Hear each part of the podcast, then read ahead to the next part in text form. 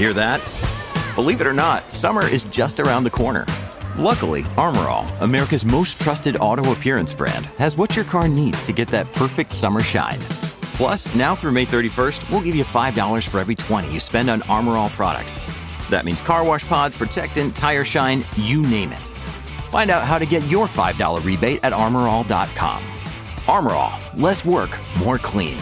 Terms apply. Okay, here we go now with the tire extinguishers. This is a climate change activist group, and what these guys do is they go out at night and they prowl around your neighborhood. And if you drive an SUV, you're now a target. They let the air out of your tires so you can't drive your SUV. I guess if you do try to drive with flat tires, you're going to do some serious damage to your vehicle. Their modus operandi here is after they deflate your tires, they leave a letter on your windshield. I'm looking at a copy of one of these letters right now, and it says, Attention, your gas guzzler kills. You'll be angry, but don't take it personally. It's not you, it's your car. It then goes on to say, Go and ride a bike or walk if you need to get around. The tire deflators, okay, they hit Victoria on the weekend. They say they they uh, went after 34. I'm looking at their website now. We said we had a busy night last night. 34 SUVs disarmed in Victoria, British Columbia. They say they're going to be expanding to other cities. Let's talk to a couple of people. This is uh, they got hit hit by this. Bob Kennedy, his daughter's SUV was targeted by this group on the weekend. Hey, Bob, thanks for coming on. Good morning, Mike. Thanks for doing thanks, this, Bob. Tell me what happened to your daughter's car here. Well, on Friday morning, um, we were we were texting. We generally stay in touch, and uh, she talked about uh, the way her tire had been deflated overnight, and uh, it it upset her quite a bit. And of course, she had to get it reinflated. Uh, but what really concerned me is she's uh, going into her ninth, ninth month of pregnancy now, and um, that would leave her without a vehicle in the middle of the night if she all of a sudden needed it. Oh, uh, it really upset me. Oh my good! I don't blame you. Imagine if oh my god, she's got to get to the hospital. The baby's coming. Oh, and then she goes out and her tires are flat. That would be exactly. Oh man, oh man! Thank goodness that didn't happen. Was there any damage to her vehicle? Uh, no damage at all. But um, you know, I mean, it, it's it could have always been possible. You get a you get a tire that's deflated and it's sitting down on the rim for any length of time. It'll sure. damage the tire. It could damage the rim. Uh, if if it's partially deflated and continues to deflate uh, as she's maybe on the highway, and all of a sudden the tire goes flat, uh, it just uh, I, I can't understand why they would do things like that. No, it's dangerous. What do you think about their argument here? Like, oh, this this is a climate change emergency. That's why we're doing it. What do you think of that? Well, well, I fully agree uh, that you know we have to do something to address climate change and and to uh, to lessen our impact on that. But this is not going to achieve anything at all. Uh, they're they're targeting people who really have no say, other than in their choices of, of the kind of vehicle they have. But people have reasons for having certain types of vehicles. Uh, you know, you know, people might forget that SUV it's a sports utility vehicle, and in in my daughter's case, it is a utility vehicle, and and it suits her needs the best. Sure. I mean, I've talked to people who've got kids, they've got to get around town, or maybe they have to move move stuff around in an SUV, and that's the type of vehicle that they need. They don't really have a lot of choice. The the other thing that occurred to me was I wonder if something like this could actually backfire against their own cause by doing this. I mean, if you deflate someone's tires, someone said to me, "Well, maybe you've got to call. Who knows? You got to call a tow truck. Maybe that's going to just pump some more carb, carbon into the atmosphere, or maybe you got to buy a new tire." Well, exactly. Uh, you know, if they want to support the oil industry, go buy more tires because yeah. uh, they use oil to make tires. Uh, and you're right about the tow trucks. Uh, usually, these are uh, fairly large diesel vehicles, uh, and and they certainly put out a lot more emissions than an SUV would. Yeah. Bob, thanks for sharing the story. I appreciate it. Uh, my, my pleasure. Okay, as Bob Kennedy, his daughter's SUV was targeted by this tire extinguisher group. As you heard her say, she's in her going into her ninth month of pregnancy.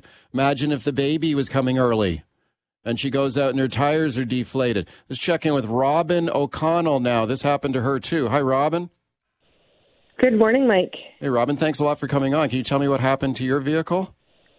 Yeah, so um, similar to what uh, your other um, guest just shared, we woke up Friday morning and there was a note on our vehicle.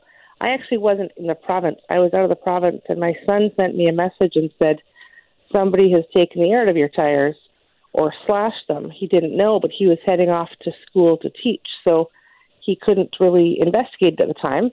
So I, of course, being out of province, had to call my other daughter, my other child out here, my daughter, and she had to come over and start to investigate and found um, what they do is they actually take the tire cap off and they put a little seed, kind of like a kernel of, of popcorn, in there. Oh, yeah. yeah. Then they put the lid, the lid back on so it slowly deflates. Oh. So obviously that had been done overnight, and my daughter found that. But by the time we discovered it, it was absolutely flat. There was, you know, she has a manual um, compressor that we we've always had in our vehicles just for safety, and she tried to use that, but it was so flat that that wasn't even doing anything. So you know, we talked about environmental activists. So for her to try to fix this, she had to sit there with her car running for probably 45 minutes to an hour trying to fill the air. So I'm not sure how this this helps their cause in any case. Um, it wouldn't work. So then we had to have somebody else, a wonderful community member that I don't even know, came to the rescue with his air compressor and came and filled it for us because where we we're parked is also on a pretty steep driveway. So it wasn't even safe if we did have to take the tire off. It wasn't a safe place for a young girl to be taking the tire off and Oh. going to get it fixed. So it wow. a lot of issues for us, and it was unfortunate timing too. And and That's that's then, re- that's um, really yeah. What did you uh did you call the police? We did. Yeah, I called and uh, put in a report, and they said that the police probably wouldn't even get back to us the next couple of days because they had so many reports of this, and that there was a file number already placed. And um, I did hear through social media that somebody in our community had actually um, been spotted by the police department at 5:30 in the morning doing this, and the individual said, "Oh, oh, it's a friend's car. I'm just trying to help them put air in it or help them fix it." And the police just left them and didn't realize till later on what was actually going on. Oh, oh, they may have had they may have had a missed opportunity there. Mhm. Wow. Speaking of Robin O'Connell, her, her SUV had a. T- how many tires were deflated on your vehicle? Just one. Just one. One. Okay, and then like that is dangerous though, right? Imagine if you'd started driving that you hadn't noticed. Yeah, well, it's scary, right? If the, if we hadn't, my daughter was actually planning to come pick me up at the airport that evening. In you know, at ten thirty at night. And what if she had just gotten in it and started driving? She's just young. She's twenty years old. She would not have really known. She could have gotten to an accident. Who knows what could have happened? I'm thankful that my son had noticed the note on the car before he had left. But you know, young adults don't always look at these things or Yeah. notice these things. So it could Right. have been much worse than it was. Yeah, for sure. No, I think it's not. dangerous. I think it's dangerous. I think it has the potential to damage your vehicle. And I understand, Robin. Like, did you tell me that uh, you've been getting some warning warning lights on your dash there in your vehicle? Yeah. So ever since, so she filled it up and she actually went to the tire place just to make sure there was no other damage to the tires. They said the tires were good, but then we were going out of town yesterday, and when we got halfway to our arrival, um, a warning light came on that said tire maintenance, and it keeps going on repeatedly. Oh, So we have to keep checking the air pressure. I think it's because they're all uneven now. I'm hoping that's what the problem is, but I will probably spend today um, getting that investigated at the dealership or the tire place because it's a warning light that comes on every 10 minutes. Yeah. What do you think of their their tactics here? I mean, to me, it, this is ridiculous. I, I can't imagine anyone that they this would happen to them like yourself. Someone's victimized by this, and then they somehow think this is going to change someone's hearts or minds about about any kind of issue, other than just inconveniencing and angering people. Like, do you think that this makes does this make any sense to you at all? Absolutely none whatsoever. You know, especially yeah. the cars they're targeting. They're claiming that SUVs kill and that these are the worst vehicles on the roads. My car isn't even a year old. It's probably more fuel efficient than any in our community, in any of our neighborhoods, because there's a lot of vehicles that are much older that are definitely gas guzzling. And also, it's a company car. I have to use it for my job. I have to get places with it. I can't take the bus to transport my equipment. I don't have an option. There are people that have no other option. That is my my form of income. Yeah. So didn't help them whatsoever. Their cause to me is lost right now. And then when I investigated them too, I saw that they're actually doing further things in other cities and other countries. This is a yeah. worldwide. Oh yeah, no, it is. Apparently. Yeah, it is. Yeah, it's been going on in the UK. It's been going on in the United States, and they say that this is just the start of it here in Victoria, Vancouver, and British Columbia as well. Robin, thank you for coming on and sharing your story today. Thanks a lot. All right, we're talking about this tire deflator group that hit, well, they claim they got 34 SUVs in Victoria on the weekend. This group goes out under the cover of darkness in the middle of the night and they target SUVs, deflate the tires in the name of climate change protest. They leave a letter on the windshield of the vehicles saying, it's not you, it's your car. I know you're going to be angry but there's a climate change emergency, so we're deflating the tires on your car. It's not just happening here, happening in the UK. A lot of this was happening in the United Kingdom, seemed to start there.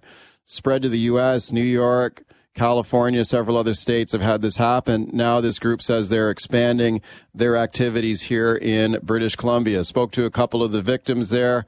Robin O'Connell. Uh, she's still getting warning signals on her dashboard after her tire was deflated. Bob Kennedy, his daughter's SUV was targeted by this group. His daughter is uh, in her ninth month of pregnancy. He was really worried. What if the baby comes early? She goes out there and her tires are deflated by these clowns. Give me a break. 604 280 9898 is the number to call me. Star 9898 on your cell. Dennis in West Vancouver. Hi. Mike, that makes absolutely no sense. I'm on highway number one in my SUV. I'm very environment conscious, but I look at all the semi trailers. So they would have no fire department then because the trucks are using fuel. They would have no ambulance. They can't go anywhere. They can't travel with the airlines. That makes absolutely no sense. Yeah, I think it potentially backfires on them as well when you just start angering people with, with these type of tactics. I don't know. You think the police will catch them? Kind of doubt they will. Well, it'll be difficult, but I mean, it would be uh, it would be called mischief. Basically, they're damaging people's yeah. property. I mean, there's a there was a gray area there, but you know, those individuals, I'm sure they eat food. So how do you think the food's going to get to the grocery stores? It makes absolutely no sense. Yeah, the police. Thank you for the call. Police are investigating here. They have received a lot of complaints from people who have been targeted by this group. So Oak Bay Police Department here, also in consultation with Victoria Police Department investigating. The potential penalty here, yeah, it could be a mischief charge under the criminal code, which can carry a fine of $5,000 or two years in jail. You know that people that get caught in this are not going to get that kind of penalty. Peter and Poco, hi. What do you think? Yeah, hi. Um, I drive a large SUV. Um, actually, it's un- under a storage policy for the last couple of years, but uh, I had two tires slashed on the sidewalls uh, recently, and uh, nobody left a note or anything on my car. I'm in an underground parking lot, and uh, I just find it interesting that this is popped up on your show. like, I had no idea. I did report this to the police, but I'm looking at over a thousand bucks to have these two tires replaced, plus the other two, which weren't slashed, I supposedly have to replace uh, mm. so that they're balanced properly. But, like, I don't know. Like, yeah, that's right. Th- Peter. Thank you for that. I'm sorry that happened to you and your vehicle for sure. I mean, this is the kind of the bitter irony of something like this. If you deflate someone's tire or worse, you're now looking at a whole bunch of repairs that probably generates even more greenhouse gases when you think about the time and effort, new tires. I mean, I don't see how that helps the planet at all. Maybe it does the opposite. Thanks a lot for all your calls on that one today. All right, welcome back to the show. Let's talk about your old car now. And a lot of people are making do and driving an older vehicle these days rather than trading up to a newer vehicle. I am personally in this precise predicament. My wife and I were driving an old, very old minivan that we bought when our kids were small, and it was an awesome vehicle when we were doing a lot of shuttling around with our with our kids when they were little. But I'll tell you what, this van is very old. It's got some mechanical problems. It's got a ton of mileage on it, and we would like to get a new a new car, get a new vehicle. Maybe maybe a brand new one that'd be nice, but more likely a, a good used vehicle. Two problems. We got inflation. We got record high inflation, so prices are up. There's also a shortage of vehicles. We, anyone who's been shopping around for a vehicle knows that vehicles are in tight supply, both new and older vehicles. So what happens? Well, you put all that together. A lot of people, I think, are just sort of making do and getting by with their older vehicles. But here's the thing. Here's the question. Should you keep your old car or should you trade it in and buy a new one. I'm going to speak to YouTube car mechanic Kyle Thoreen here in a moment. But first, have a listen to this report on keeping older cars on the road. Have a listen. People love the cars from the good old days. They're great to look at. But younger old cars, maybe 10 or 15 years old, are the ones taking care of the business of life day after day. Now, a new survey says more drivers are keeping more old cars on the road. The average age is 11.8 years. Here in the West, we keep cars the longest, 12.4 years. Jennifer Cronister says she spent about $500 to get this old Pontiac for a work car. She knows relatively modern cars hold up well enough to stay on the road a good long time. My personal car is a newer car, but um, I bought it used still as well. But um, yeah, I think they last a lot longer.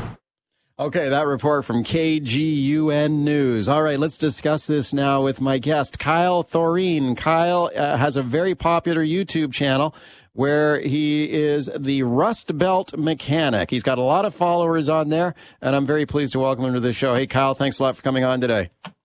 Hi, Mike, how you doing? Doing great. I'm doing, I'm doing great too, Kyle. Thank you for doing this. I was just checking out your YouTube channel. And is this correct here? Am I looking at the right number here? It says you got over 9 million views of your videos here now. Uh, that is pretty correct. Some of the videos have really taken off over the last couple of years and been pretty fortunate to get out there and get some of my good information across to be able to help uh, different customers and different people all across the automotive world. Yeah, well, I think you're doing it. I'm not surprised it's, you're getting that kind of success because I've watched a bunch of your videos too, and I recommend them to the listeners the Rust Belt Mechanic on YouTube. Okay, Kyle, one of your videos that I really liked was one that you put out with on this precise issue. Should you keep driving your old car or should you trade it in and get something new? Let's talk a little bit about some of the the process that you go through when you're advising people in this regard. Like, what would you say is sort of top of mind for most people when they're making that decision? Keep driving this old clunker or should I trade up? So there's going to be a whole lot of different factors, but there's a, a, couple main few that I like to lead people into realizing when they're trying to get through this predicament. The biggest thing is going to be the overall cost of the vehicle, whether you're going to be uh, purchasing a vehicle outright or whether you're going to be financing it financing of vehicles, as we all know, with inflation, they're just skyrocketing inflation, and the uh, interest rates on getting vehicle loans is harder and harder and getting higher and higher as we go. So yeah. between that and the cost of vehicles, if you're looking like I heard you thinking about getting a newer vehicle, did you realize this year in 2022 was the first recorded year from Edmunds.com that they actually recorded having higher sales prices of the transaction costs than the average vehicle MSRP.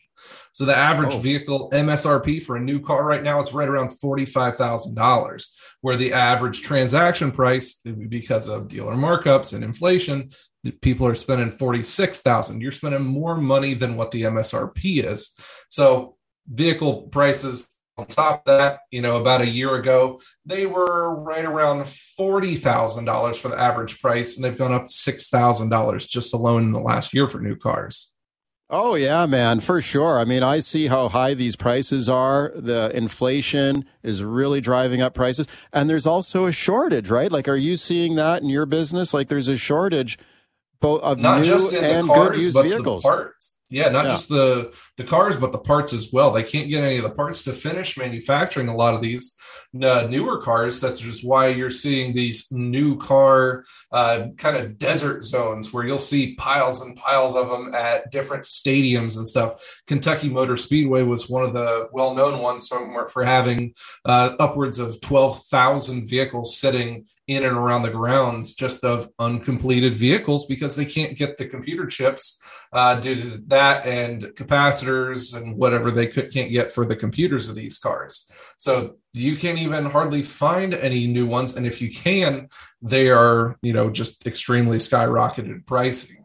Yeah, and I think that's why a lot of people are doing what I'm doing. I'm, we've just decided to sort of gut it out with this old vehicle we've got and just hope that it keeps going. And so far, it's been a tank. It just keeps going, which is which is lucky for us. But let's say uh, let's say Kyle, you, you're deciding whether to trade in trade in your vehicle on a new one. If you trade in your vehicle at a dealership, are you typically going to get like a less than you would get in a private sale. Like you don't get the same value in a trade in than you do in a private sale, correct? Honestly, it depends on the situation, and I know that's kind of a harsh answer to kind of put towards it, but generally, yes, a dealership they have to make money, and there's more hands in the cookie jar at a dealership atmosphere that have to make money down the line as well. So they aren't going to give you, you know, extreme high dollar for your car when it comes to a comparison with a private party. However, if you're trading apples to apples in, like for instance, at a Jeep or Chrysler dealership, if you're trading in, say, one of their specialty things like a, a Wrangler, especially these days, those are kind of skyrocketed in price. Uh, they're going to give you more money than somebody else would because they can sell it for a much higher value there at the dealership as well. So you might get a little bit more when it comes to those specialty circumstances where that vehicle is the same manufacturer of where you're trading it in. Okay. And then there's also, you know, let's talk about the advantages of buying a buying a new vehicle. Let's say you're buying brand new. Obviously, very expensive, as you just mentioned. Prices have gone up dramatically. But are you still getting a an awesome warranty? Like, what are the warranties like right now in a new vehicle? On average, most vehicles have their new car bumper to bumper warranty. Uh, covers everything except for wiper blades and just wearable items. That's a three year, 36,000 mile warranty on average. And your average powertrain warranty is usually right around five years and 60,000 miles. Now, if you're looking at a car, which is the average cost of even a, a new car these days, at $46,000. If you were putting that out in payments and somebody with a really good credit score, you're probably looking at upwards of a $700 a month car payment. That's going to extrapolate to $1,000 more a year than you would spend in vehicle repairs on just say a five to seven year old vehicle. On a five to seven year old vehicle, the average price that somebody is using uh, to upkeep and maintain those vehicles and repairs is about eighteen to nineteen hundred dollars in a year. So you really have to outweigh uh, kind of where you're wanting to put that money to how comfortable you are with this car payment on having that nice new shiny car in your garage. All right, welcome back. My guest is Kyle Thoreen. He is the Rust Belt Mechanic on YouTube. Let's go to your phone calls here. Vicky calling from Salt Spring Island. Hi, Vicky. How you doing, Mike? I'm good. I'm good. Go ahead. Good stuff. Hi, hi, Kyle. Hey, I drive a 1998 Ford F-150. I've had Right. it since it's brand new, Wow. and um, I've always had That's good. problems now getting getting parts for it. Um, and uh, over at Canadian Tire, uh, where I I've had it serviced now for the last couple of years, um, and I tried to get step sides for it, and uh, I they had a heck of a time trying to get step sides for this this make. It's a single single cab. Uh, it's a standard. Okay, so you're yes, looking parts is gonna parts is gonna be a hard thing to get a hold of, especially the older the vehicle that you have. In general, it's just going to be harder and harder to find them because less people have them, less demand, going to be less production of parts. Now, thankfully, with today's internet, it does give you a whole lot more opportunities, and a lot of these retailers that you're going to for the repairs on your vehicles aren't going to be always be as motivated to find parts. So my recommendation in that atmosphere would be to try to find your own parts rather than relying on the people doing the repairs or looking for them. Uh, looking at places, especially uh, like Rock Auto, which sources parts from hundreds of different retailers all across the world uh, being able to get certain uh, different parts in that area is usually a better place for you to be able to find some of your own Okay, Vicky, good luck with that. Thanks for calling in. Let's go to Bill on the line in Vancouver. Hi, Bill, go ahead. Good morning, gentlemen. Um, I have a, a CLK, Mercedes CLK, uh, 2002 with 105,000 kilometers. Been in COVID storage for about three years. So I want to basic. It's only had basic oil changes over the years. Um, what should I? I'm bringing it out shortly. What should I get done as far as servicing goes uh, with that car? Kyle. So, Kyle, for a car that's been in storage for a few years, sort of basically trying to get it back on the road, what do you think would be the top of the list? I don't know. Do we, Kyle? Can you are you muted? Did we lose Kyle? Kyle. Wow. Okay. I guess. Well, I I guess we lost him. Okay, we're gonna we'll try and get him back on Are here. still there Oh, Hank, Kyle, can you can Are you hear there? me now? Yeah, go ahead. yes sorry Okay. about that. Focus on your fluids your your fuel and your oil especially those do deteriorate over time. Uh, make sure you're looking in at those first because that's where the biggest problems are going to uh, lie in the main components of your engine. You want to keep those things clean and clear. Go for those. Probably some coolant. Get that one flushed out. Start with the fluids Start with the fluids. I had a, a buddy of mine tell me that the sort of the big three for basic maintenance are, are uh, brakes, tires, and regular oil changes. Would you agree, Kyle? I would definitely agree with that one. Uh, just the basic maintenance in your battery as well. Uh, I know up in the colder climate areas, it's a big thing. Okay, keep taking calls here. Glenn in Maple Ridge. Hi, Glenn. Go ahead. Hey, Mike, Kyle. Uh, hey, just want to say my the best vehicle I've owned many vehicles over the years, and uh, uh, one or two brand new ones, but uh, mostly used, and uh, I keep for a long time. Best vehicle ever, Suzuki Grand Vitara. That thing ran and ran and ran and ran. It was a four speed, uh, auto, uh, the standard four speed or five speed, sorry, and uh, that thing just hummed along with so little maintenance. Replace the brakes, replace the wiper blades, a few headlights. That thing was bulletproof. It just ran. A, I got over 500k on that thing. Wow. Gee whiz. That's pretty impressive. Yeah, a But not Suzu- everybody's going to be that lucky. They're they're going to have to go through their average maintenance on each and every year. And some of the people don't they don't really understand what it's going to be going through. Uh, once you get aside from those basic maintenance, you are just trying to get away from those big ugly bills, the engines, the transmissions, uh, the big repairs, and doing your average daily maintenance or your monthly maintenance. Keeping up on those things is the best thing that anyone can do. Would you find that we just got a minute left here, sadly, Kyle? Would you say like he mentioned Suzuki? I was kind of surprised when he when he mentioned that particular brand. But um, what, do you, in your experiences, do they do a decent product that lasts long? Like what what would you say is sort of the best, most lo- longest lasting uh, auto brand in your experience? And in my experience, any manufacturer can be one that lasts a long time. For those people that don't do their regular maintenance, it doesn't matter if you have one of those bulletproof vehicles where everybody swears by them. If you're not your maintenance on the vehicle, it's gonna fail on you. The Suzuki's, uh, some of them, the Grand Vitaras, were known for being pretty decent. Uh, the Jeeps, those always are holding their value in the used market and have generally been pretty reliable, especially through, through the early 2000s. Uh, Chevrolet trucks, those are yeah. have the most readily available parts in pretty much anywhere in the on this uh, North American continent. So finding parts is pretty nice and easy too, uh, keeping the cost down for most used car buyers. Kyle, thanks for coming on today. Congratulations with your success on YouTube. Thank you very much. And you guys have an awesome weekend. At Evernorth Health Services, we believe costs shouldn't get in the way of life changing care. And we're doing everything in our power to make it possible. Behavioral health solutions that also keep your projections at their best? It's possible.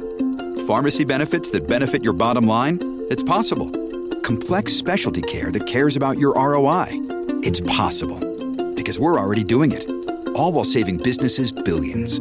That's Wonder made possible. Learn more at evernorth.com slash wonder. All right, as we continue our BC Day show, we are officially now in the month of August, and that means that the PNE getting closer every day. I was just checking out the lineup of some of the shows at this year's PNE. Awesome lineup of great stars coming to the Summer Nights concert series. And one of the things that I'm excited about is the return of the classic, the wooden roller coaster, the 64 year old attraction at the PNE, my favorite ride at the PNE. It is absolutely one of the classic roller coasters in North America, and it is back in action after a $1 million restoration. Let's talk about that now with my guest, Laura Ballance, spokesperson for the PNE. I'm pleased to welcome her back. Hi, Laura. Hi, Mike. How are you? I'm doing great. Let's talk. Let's talk about the roller coaster. I love the roller coaster. You've been on there, right? About five to six hundred times, I estimate. wow, that's a lot. yeah, I, I love it too. Okay, I think you got me beat there. That's uh, that's great. Yeah, it's pretty special. It's one of the perks of the job. Having a, an amusement park in your in the back of your office is is uh, a nice way to start your day. And certainly, um, uh, you know, we're we're all here at Playland in the PNE, but I think really across British Columbia, proud of the wooden roller coaster and and what it represents to the history of rides in in the world and you know, you started off by saying one of the best in North America. I'd argue it's one of the best in the world because it really is special in so many ways. Yeah, so it really we, is. Yeah, and so our restoration um, uh, happened over the past 18 months. Uh, we reopened it this week. We had a bit of a glitch today, so the coaster isn't operating today, but hopefully back uh, tomorrow or, or Wednesday. We're hoping that it'll be reopened. We had some chain problems with that first up um, the first hill going up um, that everybody knows that iconic um, first hill before the big drop um, is the only part of the ride driven by machinery in the sense that it is pulled up that first hill by a um, that large chain and then it's entirely driven by whip and momentum and the laws of physics past that. Yeah, it's just gravity after that. After you get to the top of that first hill, everyone knows that sort of clicky clacking sound there as Absolutely. you head up that first hill. Okay, so that's interesting. So a problem with the chain, huh? But that's nothing serious, though. No, it's just you know I think uh, it's always about uh, tweaking the ride, especially a heritage ride like that. It's one of the most highly um, inspected and maintained rides uh, anywhere in the country, and probably uh, in in North America. So we had some chain problems that happens, and it'll be back rolling again this week. I'm just not too sure when. The thing about Playland that I think is really good and allows me to feel really really good uh, to be part of the team that works there is things run when they're ready. Um, nothing's rushed, and so yeah. we will we'll make sure that that ride meets our standard of inspection, and then we'll then we'll get it back in circulation. Disappointing, obviously, because we were pretty excited to open it this week, but the um, our our issue has nothing to do with the restoration work that was done. Okay, that's interesting. Well, let's talk a little bit about that restoration. A million dollars. That's that's a big restoration here for this ride.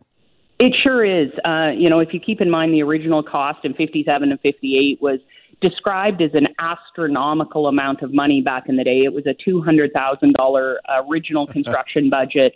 We've done a number of smaller restorations over the we- years, and, you know, I think everybody in British Columbia probably knows it's a wooden structure, and that's great because it allows us to continually replace wood each and every year. And throughout the year, we're constantly doing it, gets visually inspected every single day, and wood gets replaced. But sometimes we do larger projects. So, you know, in my time there over the, the last 20 years, we've done probably four or five.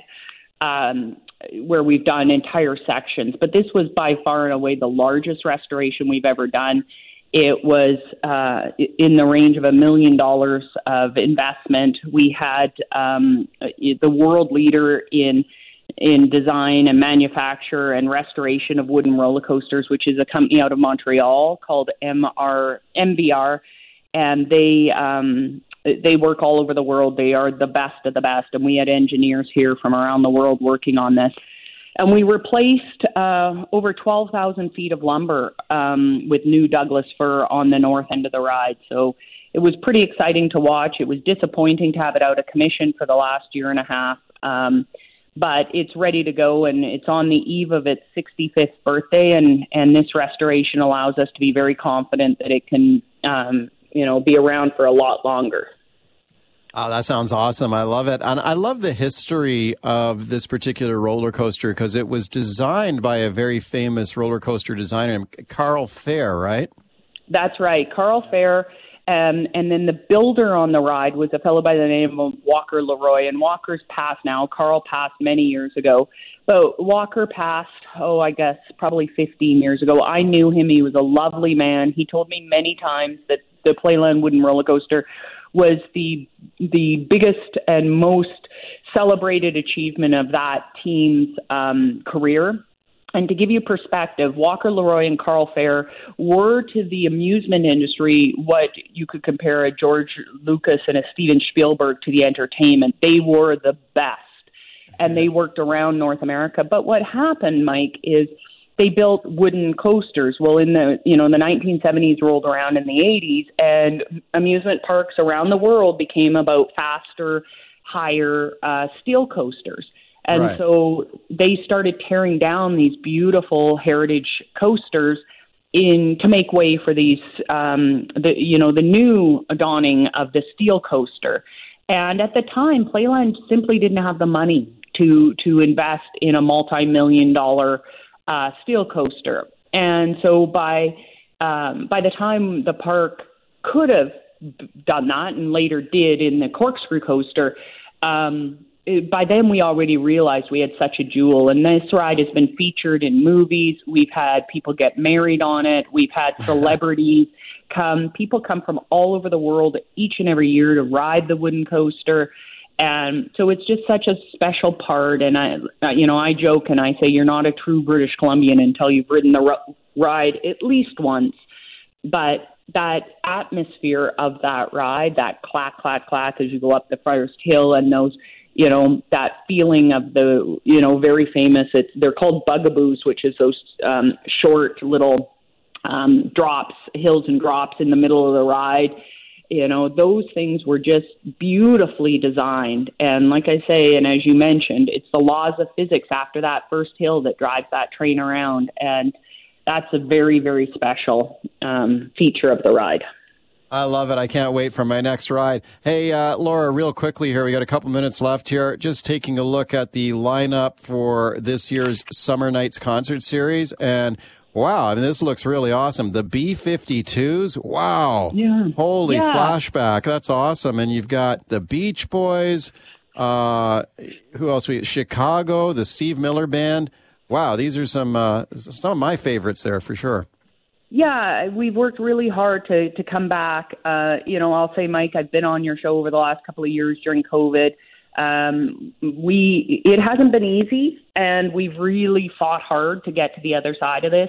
And we really wanted this year's fair to be a celebration, so we threw everything we had on getting these artists, and a lot of them have played here before and love playing in our outdoor venue. And I, I say, um, you know, uh, on a sunny Vancouver night, uh, looking out at the North Shore Mountains, there's very few prettier locations, I think, anywhere on this coast of North America but yeah, we've got everybody from Chaka Khan and Patti LaBelle to Bachman, uh, Cummings, um, I'm I'm excited. I will say for the Stars of Drag show, I think that's going to be amazing. that's a RuPaul show. So we got a lot of um, uh, really neat things and, and some things that are different. Like I say, like the drag show. We also have partnered with the Vancouver Symphony Orchestra, and we're going to do a night of tribute to the Beatles. I think that'll be lovely. So yeah, That's we're hoping, cool. and, and and as you mentioned, the B52s. It's their farewell tour, and so we're we're excited to kick off this year's fair with with that show. So it's going to be great, and we really, um, you know, over the past three years, uh, we felt the love of British Columbia, and we we felt we've had literally thousands of emails, phone calls, um, people reaching out from all over the world that are um, British Columbians, and uh, it, you know it's been very heartfelt. It would be quite emotional, I think, for all of us to kick off this year's fair. But we've we've really tried hard to put together something for the entire family. I love the lineup. Thank you, Laura, for coming on today to talk about the PNE. Appreciate it. Thank you, Mike, for you guys and all your support of the PNE over the years.